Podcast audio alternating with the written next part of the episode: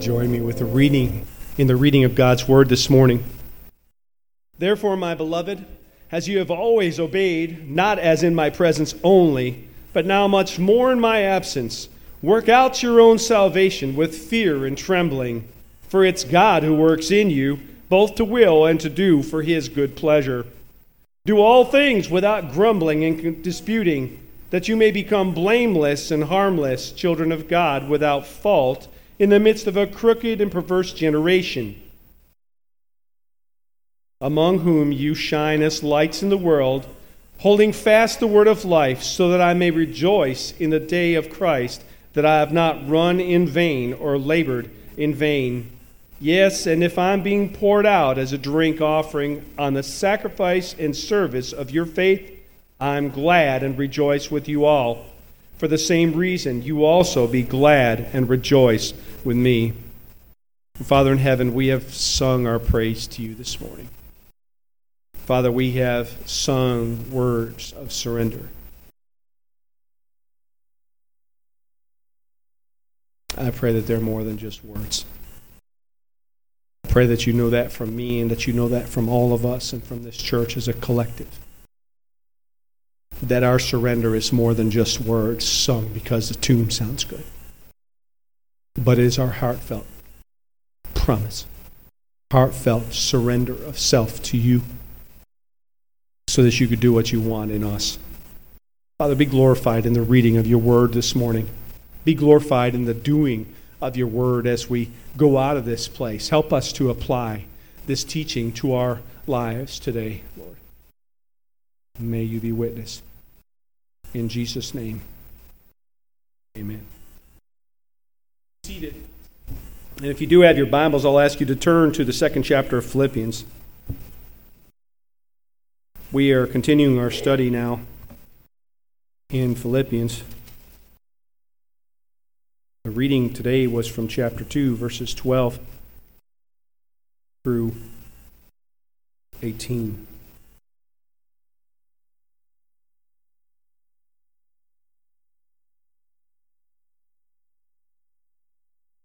In verses five through eleven, you might remember from last week that Paul waxed glorious when he spoke of Jesus and his self-sacrificial attitude.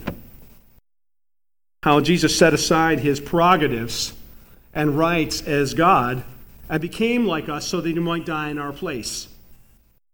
The apostle used the example of Jesus in an effort to help the believers at Philippi see that both their unity and the success of the mission of the gospel into which they had partnered with Paul and with God required a similar willingness on the part of every member of their fellowship to forego their rights and prerogatives for the sake of others.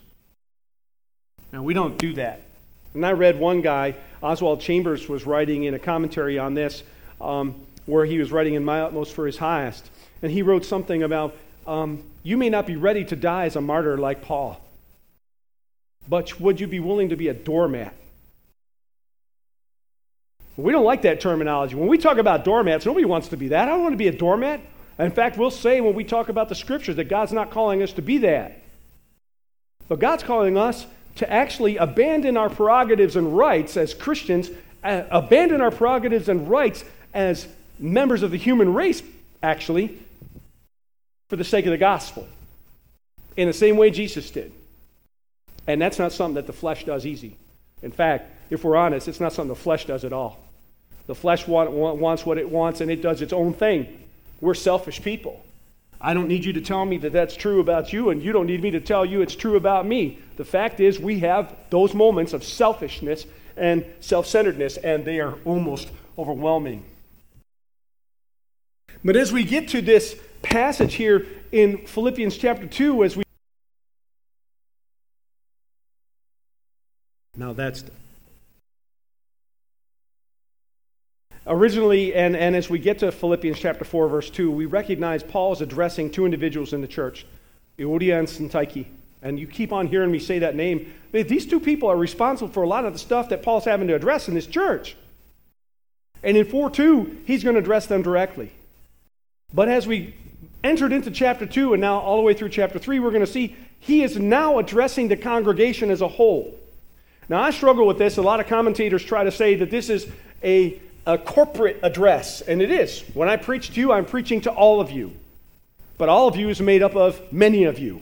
In other words, this congregation is made of many me's, many individuals, right? The Bible talks about that in Romans, where Paul describes the body of Christ this way in twelve, four, and five. He says, for we, has, we have many members in one body, and all members don't have the same function. So we, being many, the congregation, are one body in Christ and individually members of it. And so when Paul's addressing Philippi, this congregation, about unity and about the mission that they're on and the importance to be unified if they're going to keep on track with the mission, he is not only speaking to the congregation as a whole, but because salvation is worked out one by one by one by one, he's speaking to all of us as individuals. And as I come to you this morning, I'm speaking to you the same way. I, I believe that there is a corporate application to this text and an individual application of this text.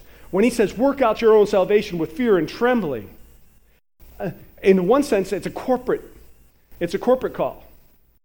It's a corporate call that we police one another, that we learn how to avoid the conflicts that get us. And how do you avoid conflict? How do you avoid go- conflict that gets you into the kind of um, disharmony that they were experiencing in that church? I told you a minute ago, you're going to have to forego your rights, even your right to be right. See, a lot of us, we argue for the sake of argument, argue to be right. But a lot of times it's just as important to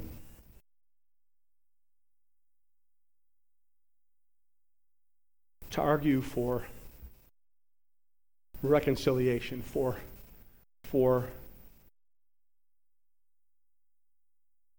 healing. I guess I speak of that primarily from the mindset of marriage right now. Husbands and wives are often at each other's throats, and they're arguing with each other. And usually it's the wife is going to be right of them. And in most households, how many how many of y'all know it's usually the woman that is right? Okay, well, just in case you didn't know that, I'll just school you. Uh, generally, that's the case. And in, in those rare occasions when they're wrong, they're still right. And so we have to remember that um, and be aware of that at all times. But instead of arguing for the sake of being right, because I'm right, I'm going to argue until you accept the fact I'm right. Let's work for harmony in the home instead. And in the church, instead of arguing for what's for a, my right, for because I'm right, let's let's fight for the unity of the congregation and unity of believers. You see, uh, Paul looked at it the same way I do. Our body of Christ, this, this local assembly of believers, is a lot like this body here. Every aspect, every cell, every organ better be working together, or I'm sick and I'm in trouble. And Paul viewed it the same way when he looked at the body of believers. Uh, he saw that if there was a conflict in the body, in my flesh, we would be ill. Likewise, if there's a conflict in the body of believers, we suffer. We're ill. And so he encouraged us to work out our differences. But I would say to you that the reason this is a corporate message is he also wanted the rest of the congregation to avoid becoming presently involved in the dispute of Euodia and Syntyche, except to help them get over it. If you're looking for, too, Paul was arguing that they would get over it. He said, he asked, he asked um,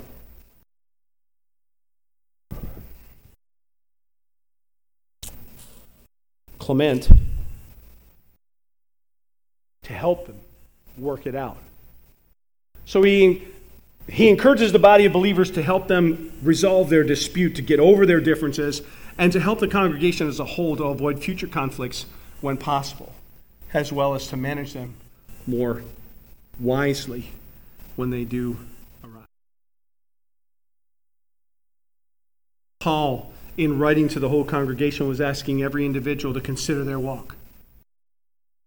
He might have been asking the church to consider their presentation of the gospel to the community that they were in, and we'll find that as we continue to unpack these five verses. But he was also telling us, because we all make up the body, to consider our individual walk, to continue to obey the Lord, to let God have control of their lives, and to serve together as a church which draws the lost like a light draws moths, to cling to the word of life, And then actually, we could probably preach a long message on clinging to the word of life all by itself. Jesus and his commands are the word of life. I want to begin today, or unpack it this way, first by telling you what your responsibility is. And you may not have known it before, because we hear it all the time. Uh, by grace you're saved through faith, and that not of yourselves. It's a gift of God, not of works, lest any man should boast. We read that in Ephesians chapter two, verses eight through ten, right? It's not of works. And yet we have a responsibility. Every believer in this room has a responsibility to work out your salvation with fear and trembling. Doesn't say work it in. It says work it out. It doesn't say work at it. You're not earning it. Work it out. And he was saying, therefore, verse twelve, therefore, my beloved, as you have always obeyed, not as in my presence only, but now much more in my absence, work out your own salvation with fear and trembling. Now, who is Paul to this church? And I think it's Colossae that he was not this. But to Philippi, he was a father. And I don't mean a father in a Catholic sense. I mean a father in a foundational sense, as in, as in the progenitor. He was the one who gave birth, God through him, to the church at Philippi. In Colossae, that's not true. It's a different set of situations there, but for the time being, because we'll talk about Colossians at some point later. He was a spiritual father at Philippi, but guess what? Paul didn't save him. And so we make that mistake. We put men on pedestals and stuff like that. Paul didn't save him, and he wasn't trying to put himself on a pedestal. But when we read that verse twelve, we should read it with that understanding. Paul was writing not only as a fatherly teacher, but as a partner in the gospel mission with the Philippians. It wasn't to himself that he was asking believers to obey and be accountable. He was instructing them to continue to work out their salvation before God. It was to please God that he was instructing them, not to please Paul. Paul would benefit in some way because he would be proud of his family, just like you're proud of your boys, and, and we find ourselves proud of our children when they accomplish something well. And when they don't, we may be disappointed, but we encourage them along the way to do better next time. And so Paul, as he encounters the Philippians here, he was trying to kind of nudge them along a little bit as a father to this body. But he was not, he was not telling them, you're accountable to me. He was identifying, you're accountable to God. As you have always obeyed, not as much in my presence, but now in my absence, work out your salvation with fear and trembling. Paul was pointing to the Lord, before whom we all live, and in whose sight everything is done. He was encouraging believers to submit with fear and trembling. Now, in in Psalms two eleven, we we read, and it's kind of oxymoronic in in, in Psalms two eleven, and let me let me read it to you real quick. Um, In Psalms two eleven, we read about fear and trembling, and it, and it comes across kind of strangely to us. It says, serve the Lord with fear and rejoice with trembling. Now, I don't know about you, but I've never been rejoicing with my knees knocking. It's, it's unusual. But this is an idiom uh, in the Old Testament for standing before the Lord, or working out your salvation in awe of and reverence of him who saved you. All right? It takes it back to Philippians chapter two, verses five through eleven, where, Je- where Jesus is celebrated by Paul, and now he's saying, work out your salvation with fear and trembling, in awe and reverence to the will of our holy God who sees and in whose presence we stand. But I want to say this too, that God isn't standing with a whip in his hand, expecting compliance, and prepared to force it from us if necessary. He's after one thing from us. Romans eight twenty-nine identifies it.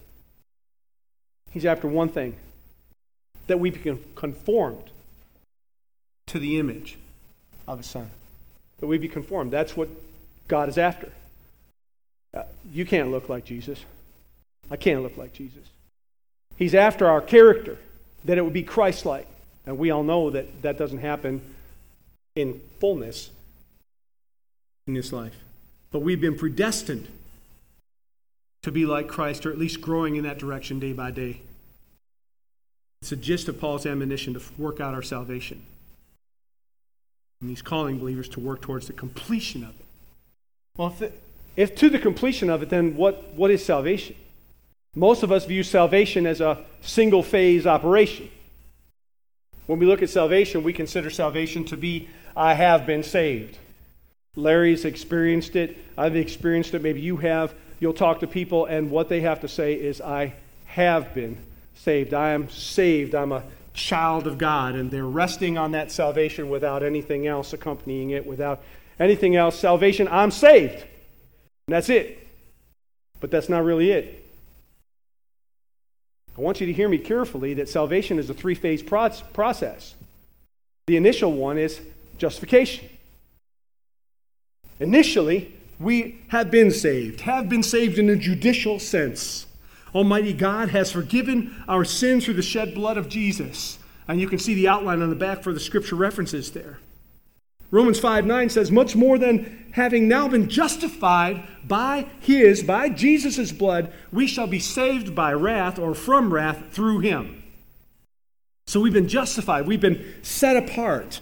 We have been saved. If you're trusting in Jesus today, you have been saved. But there's a second phase. And the second phase is that of you are being saved. What does that mean? Well, that, that really gets to an idea that we have in theology and that maybe you have used yourself called progressive sanctification. It's that day-to-day process and uh, of progressing in the, in the life of Christ. It's a going forward and working out your faith, if you will. I would say, and somebody might argue with me, I don't know, because sometimes I twist these words, but it's a process kind of like the process of regeneration. We were this and we're becoming that by God's power.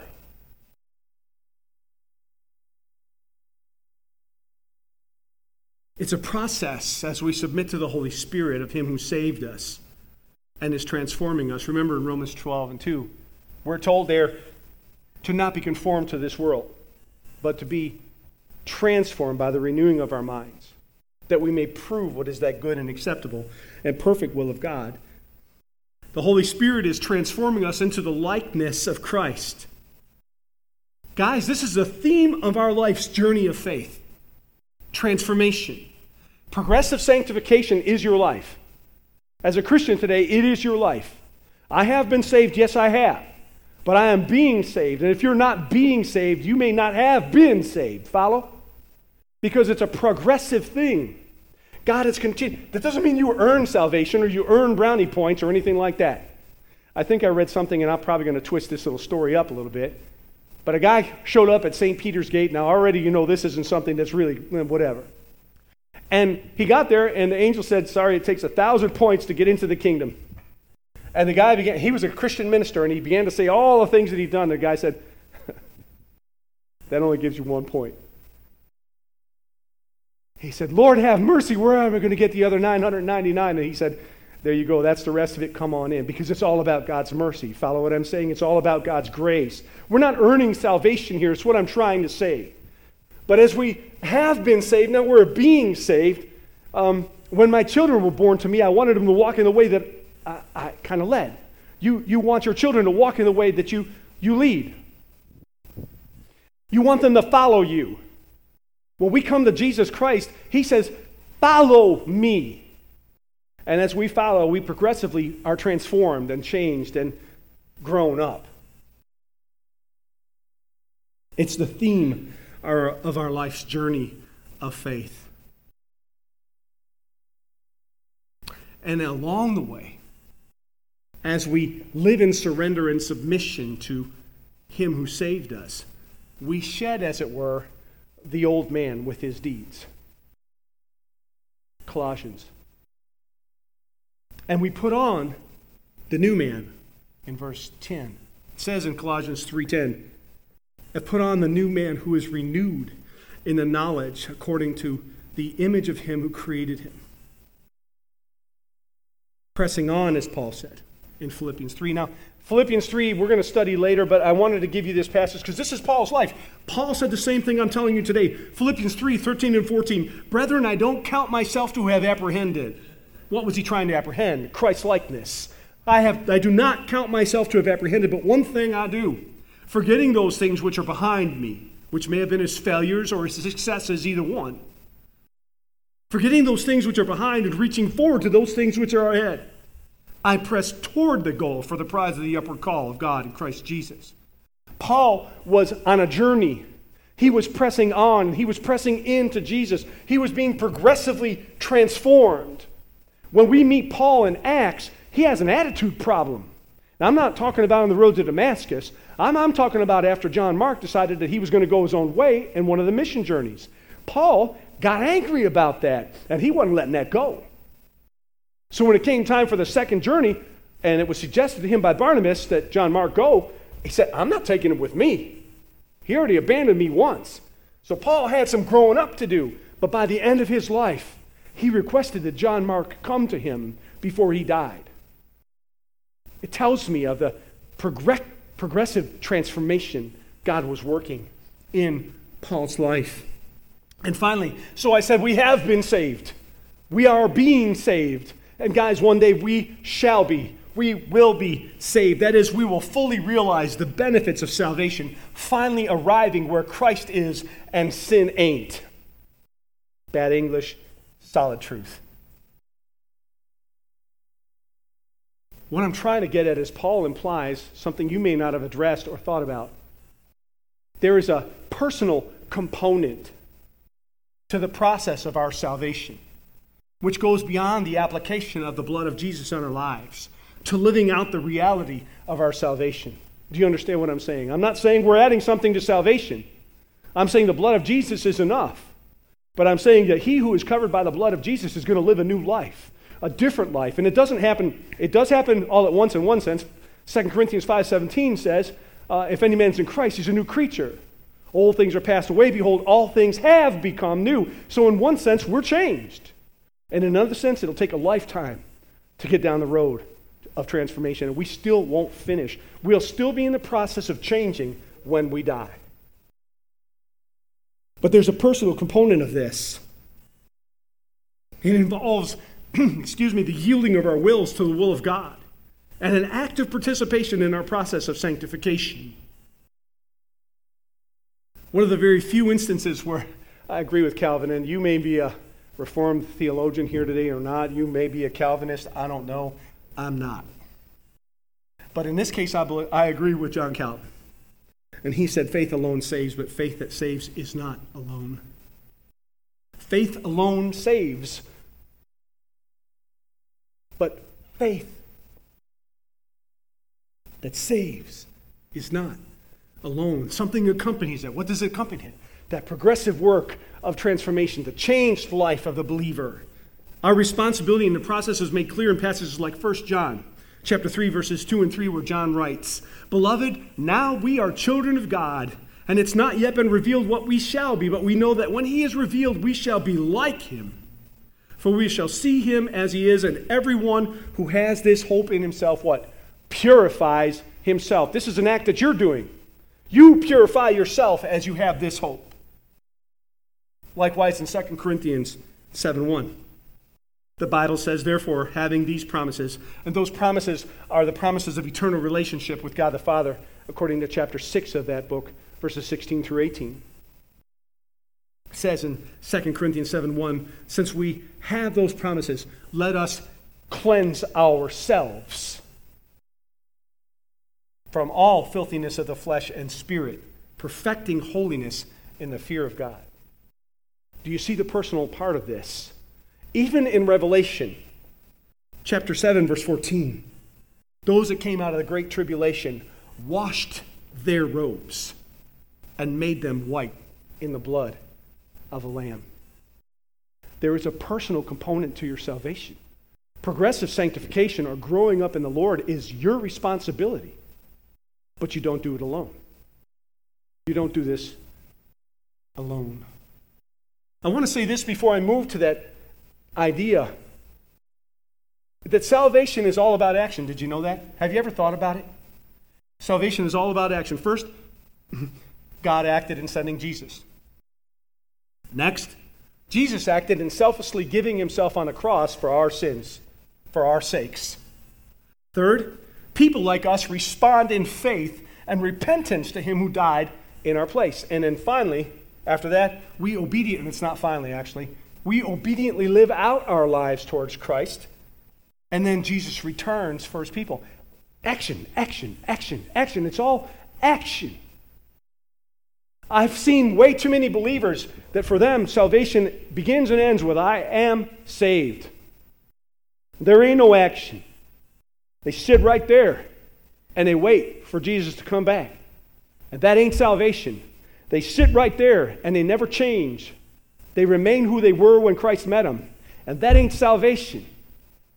When God meets somebody, he enters into their life and he transforms them.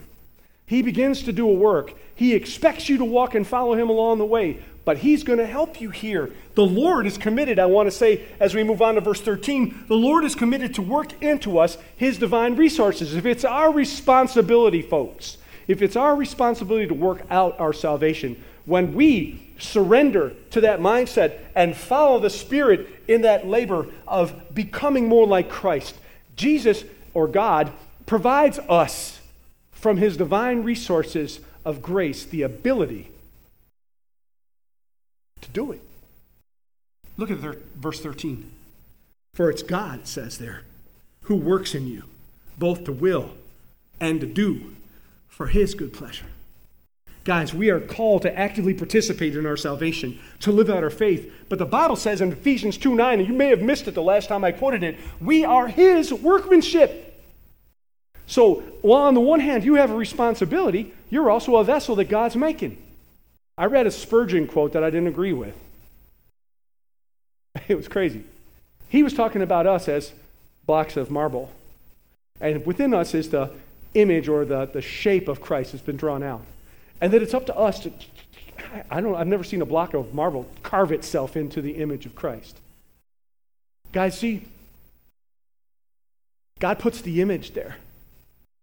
But it ain't us that chips that away. For it's God who wills and does. It's, it's God in us who does the chiseling. It's God who does the work of shaping us. We are his workmanship. And God is dedicated to actively participating in our spiritual maturation. He's at work within us. First Thessalonians three twelve and thirteen tell us this.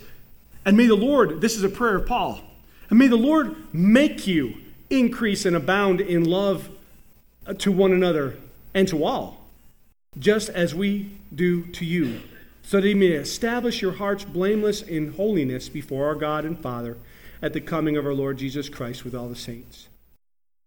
Well, on the one hand, you are responsible. On the other hand, God's at work to make you this. God's at work to shape you into this person. One can't help but see the grace in Paul's words. It is God who works in you. Do you see the grace of that? One man quoting Augustine said, God gives us commands we can't perform, that we may know that what we ought to request from him. There are things we can do, or there are things we won't do. We won't. So God gives us the ability to work that out. The people at Philippi needed to change some things that they were doing. In reality, so do we. See, I really can't let us go uh, and just talk about Philippi, because I'm ministering to the church at Westhoff. And my wife told me, Rich, you can't talk to them like a daddy, and you can't talk to them like a mama. You can't talk to them like a parent. So I'm talking to you as a brother in Christ, because just like Paul was to Philippi, we're partners in this work. We're supposed to be. We have some things that we have to change, and it would take too long for me to begin to enumerate all of them. But I'll say this to you. In three weeks or four, we have a business meeting here where we elect members, uh, officers, to serve in this congregation. Do you know how we've handled it in the past? We've laughed about it as we've let the last person who did it do it again. Nobody's been willing to step up and take responsibility or do anything. They've been willing to let it go. And time and time again, what I see is burnout from those people that get involved. Give up. And I'm telling you, it's not a laughing matter to serve Jesus. It's a responsibility. And so in my mind, while they may have griping and complaining to work out at Philippi, you and I, maybe at this church, we need to rethink our idea about service. And are we really surrendered to Jesus or not? Uh, I'm not going to say any more about it now because we got plenty of time between now and then for me to talk further.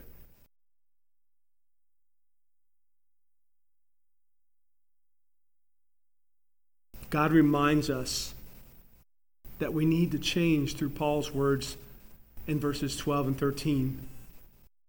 He reminds us that we need to change when he says, work out your salvation with fear and trembling. And he presents us with the superior example of Jesus' self-sacrificial attitude in Philippians two, five through eleven, so we could get a glimpse of what it really looks like to be about the mission and not about myself. And then Paul tells us that only by an act of grace and our submission to the Holy Spirit will we accomplish the transformation God desires in our life. It's not a matter of self-determination. You can only go so far with that. It's a matter of submission and let God have it. God is at work within us, within you and within me, within this church, energizing and empowering believers through the inworking of his Holy Spirit to do what pleases him. Now, I want you to think about this for a minute. It's not in our human nature to humbly bear with an unbearable person or unbearable situations. It's not in our nature. When things get haywire, we tend to get haywire too. If somebody gets uppity, if they start yelling at us, what happens? We elevate our voice. We're going to yell right back. We're not going to stand it for very long. It's not in our human nature to be patient in those moments or to humbly bear with such situations. But when we turn to the Lord in prayer to do what we know he's moving us to do, things like to love the unlovable, forgive the unforgivable, and bear the unbearable, when we turn to him for that, he gives us the power to do it through the Holy Spirit who is resident within every believer. You can do it because of him who works in you. You got to get out of his way. God's word is effective, First Thessalonians two thirteen. It's effective in the lives of believers who are under the influence of it and strengthened by God's Spirit in the inner man. It's the Spirit of God that enables us to get past our differences and our disputes, isn't it? To maintain unity, to grow spiritually, to be neither barren or unfruitful, as Peter says in Second Peter one eight, but to grow in the knowledge or service of our Lord Jesus Christ. And I'll say something else, and this may be confusing, I don't know. I don't think it's confusing, I think it's a paradox. God both is and is not an enabler. It's hard to hear. God both is and is not an enabler. You understand the negative aspect of that. If we are not actively participating in the process of our sanctification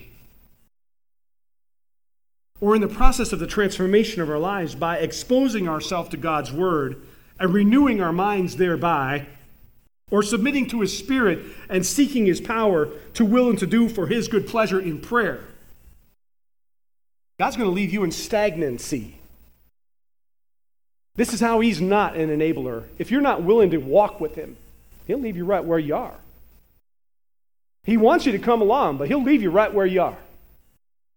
But if, on the other hand, you're willing to follow, if you're willing to actively participate in the process, the Lord will spare nothing of his resources to bring our transformation to pass. Now, I'll tell you, and some people don't like this and they don't agree with it, and I don't really care. Everybody has their own understanding, I suppose. I think God brings adversity into our lives for more than And in fact, I think often there's a, a reason for it that we don't even get. When adversity comes into your life, God's trying to get your attention. I don't think it happens happenstancely or circumstantially or for no reason at all. I think God's got a plan in the adversity. His plan in Job's life was to prove something to Satan. But in the process, he proved something to Job, because Job was a self-righteous man. He didn't know that he was a self-righteous man, but he, you sure do discover it as you read that, Job was self-righteous. And God called him off his high horse, and when he got back down off it, God blessed him. But he allowed adversity in his life to tell Satan, look, this guy worships me no matter what I do. And he showed Job that when he humbles himself before God, I'll bless you. He is and is not an enabling God. Well, one man said concerning the believers of Philippi that they needed to show outwardly what God had done inwardly. And I'm telling you, you need to show outwardly what God has done inwardly. Inwardly. We do that in the baptismal pool. Oftentimes that's the first illustration. And frankly, guys, sometimes that's the last one, where we demonstrate what God has done inwardly, outwardly. We come to the baptismal pool and we demonstrate that we laid down with Jesus Christ in the likeness of his death, and we raised up in the power of the Holy Spirit into newness of life. And that's it. But the newness of life never comes forth.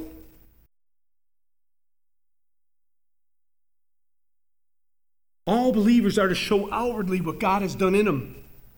The gospel has perhaps no greater an earthly witness than when believers' lives are conformed to it.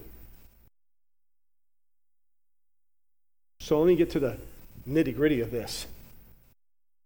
Verses twelve through fifteen pinpoint some things. If you don't read it carefully, you're going to miss what he's actually saying. As we read together and we learn that we need to work together for the sake of the lost, he says in verse fourteen, do all things without grumbling. I'm sorry, without complaining. I Different translation, without complaining and disputing, that you may become blameless and harmless, children of God without fault, in the midst of a crooked and perverse generation, among whom you shine as lights in the world, holding fast the word of life, so that I may rejoice in the day of Christ that I have not run in vain or labored in vain. What was Paul's concern for the church at Philippi? His concern was that they would be known to the community to which the church was set for the right reason, and that the testimony of the church would be effective there. To accomplish that, however, the Philippians would have to set some things straight in their assembly. They had to get some things right. Paul said, do everything without complaining and disputing, which is also arguing, that you may become. And when he says that you may become, the implication is because you are not. And what they were not were shining as lights in the darkness. And what they were not is blameless and without offense before the community in which they were uh, existing. And what they were not was without fault. What they were not was harmless. These are the things they were not. He says, do everything without crumbling and displaining. Listen, guys, get off each other's backs. That's basically what he was saying. Resolve your disputes, because you're offending the ministry and you're creating a problem for the telegraphing of the gospel to the community around you.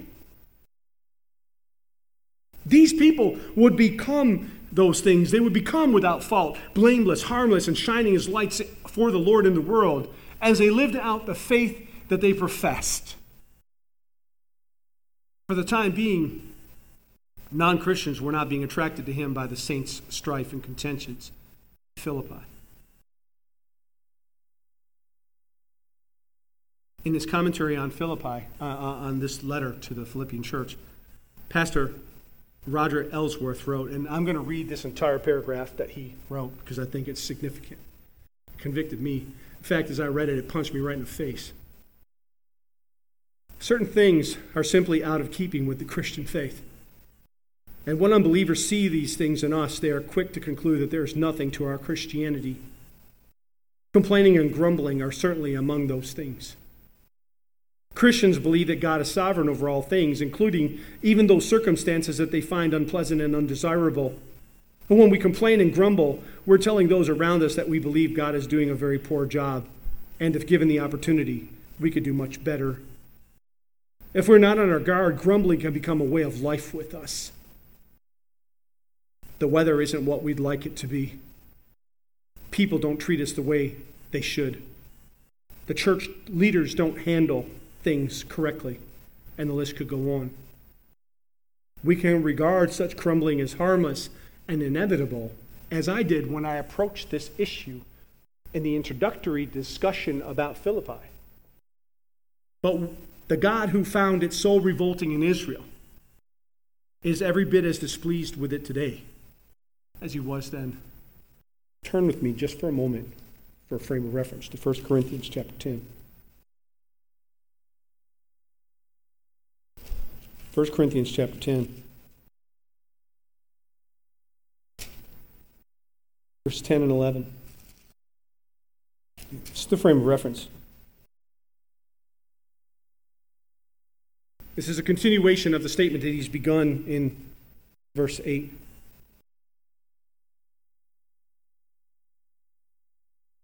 Nor complained, as some of them also complained and were destroyed by the destroyer. Now all these things happened to them as examples. He's speaking of Israel of old. And they were written for our admonition. What does that mean? So that we wouldn't do the same thing. So that we would be warned. Upon whom the ends of the ages have come. Now Paul's view in Corinthians was the time of reckoning is at hand. And if God didn't spare them who were complaining, what's he going to do with you? What's he going to do with me? Guys, it doesn't have to be griping and complaining. It doesn't have to be griping and complaining. If you don't find your flavor of, of, of, of behavior unbecoming of Christ in the words griping and complaining, there are plenty of others that we could choose from. Every act of disobedience and behavior unbecoming of Christ-centered Christians, either in the church or of a church and or its individual members, makes the ministry in his name for the time being and perhaps indefinitely vain, meaningless, and unfruitful in the local community. Whenever a Christian leader gets a black eye, the church may feel it, but the community suffers for it. Why? Because they're not listening to the church anymore. The church's testimony has been spoiled for the time being, and maybe permanently for some of them, because of the act of one man. Sometimes it's because of the act of a whole congregation. Sometimes it's temporary, and sometimes it's permanent. We can go a long way towards conquering grumbling and complaining by constantly keeping in mind the world in which we live and our responsibility in it. What's your responsibility, Christian? In this world, what's your responsibility? To eat, breathe, work, and die? Nope.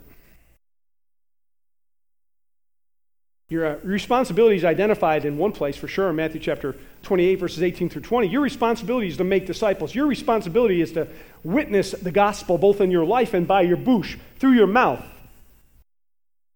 Speak it. Live it. Our responsibility in this world is to shine as lights. For whose sake? Ours, so we say, hmm, look at me. I am doing a great job for Jesus. No, it's for them outside who need to see something different in you before they believe in that difference and trust in Jesus. We need to re- remember our responsibility.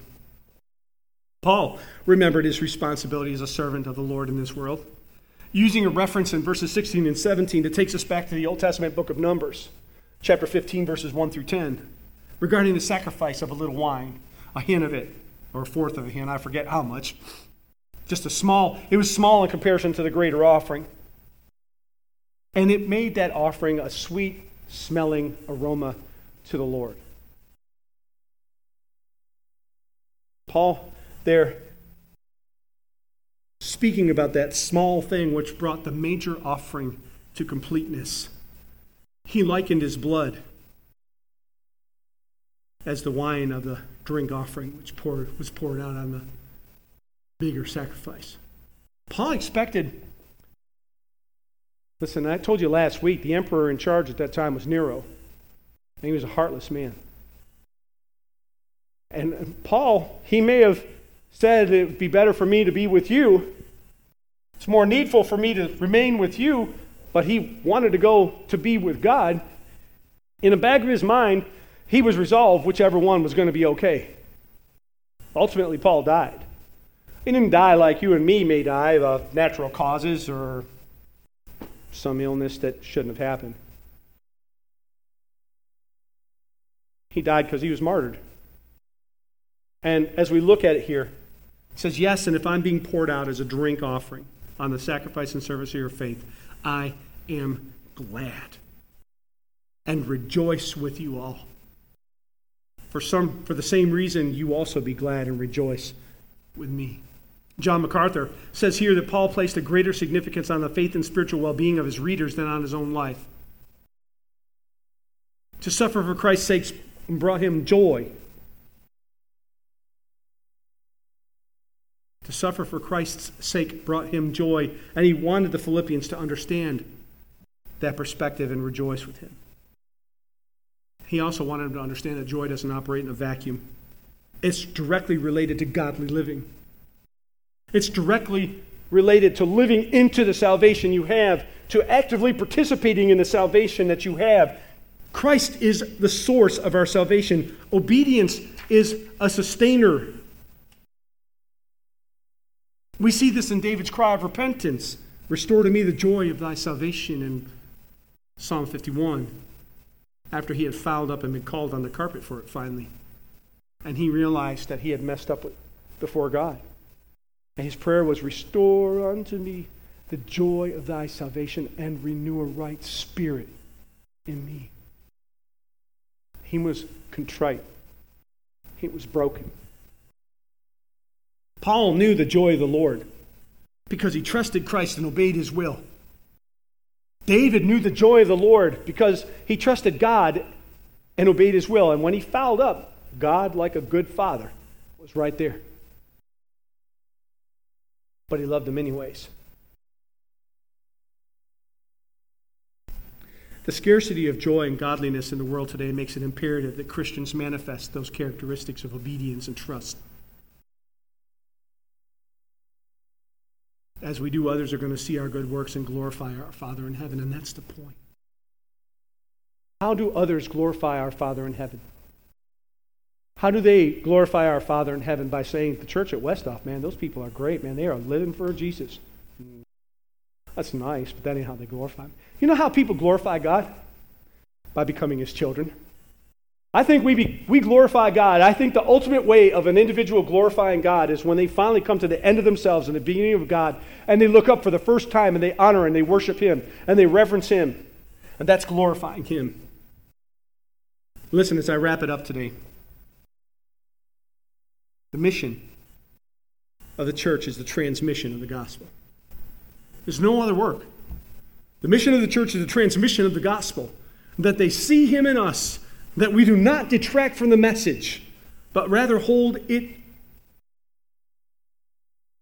hold it out to those outside of the church, illustrating it with our lives lived in submission, so that they may glorify our Father in heaven by coming to like faith as we have. Well, I said that this message poked me in the eye, and it truly did, because I find myself complaining way too much. How about you? You ever been in Houston traffic and griped about it? You ever been in San Antonio traffic and griped about it? You ever been in any traffic and griped about it? Nobody's happy about being in a traffic jam. How do you handle that? When somebody hurts your feelings, do you gripe and talk about them behind their back?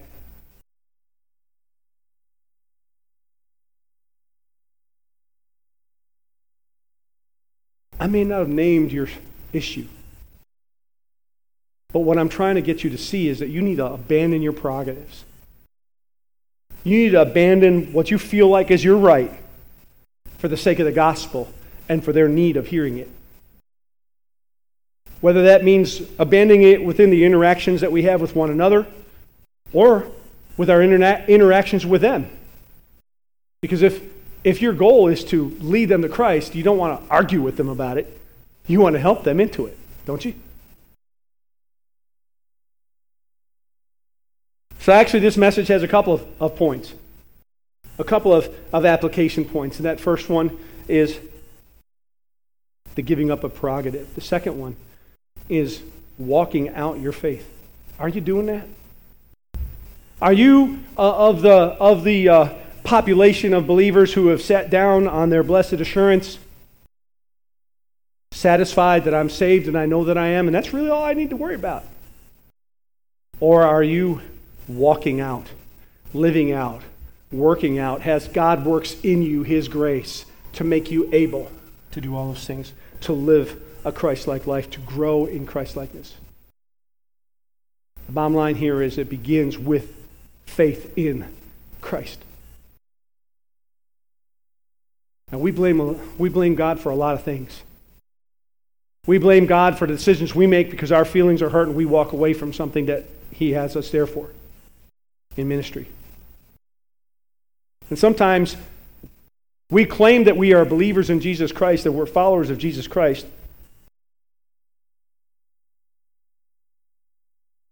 We're not.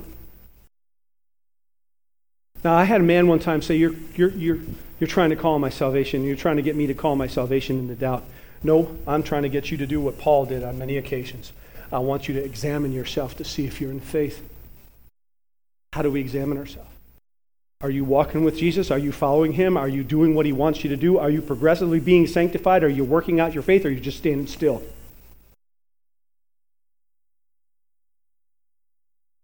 I can't answer that question for you.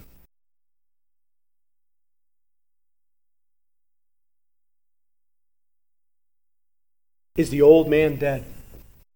Some of y'all are pretty young. So is the old you dead? And as the new you, birthed in God through Christ, come alive.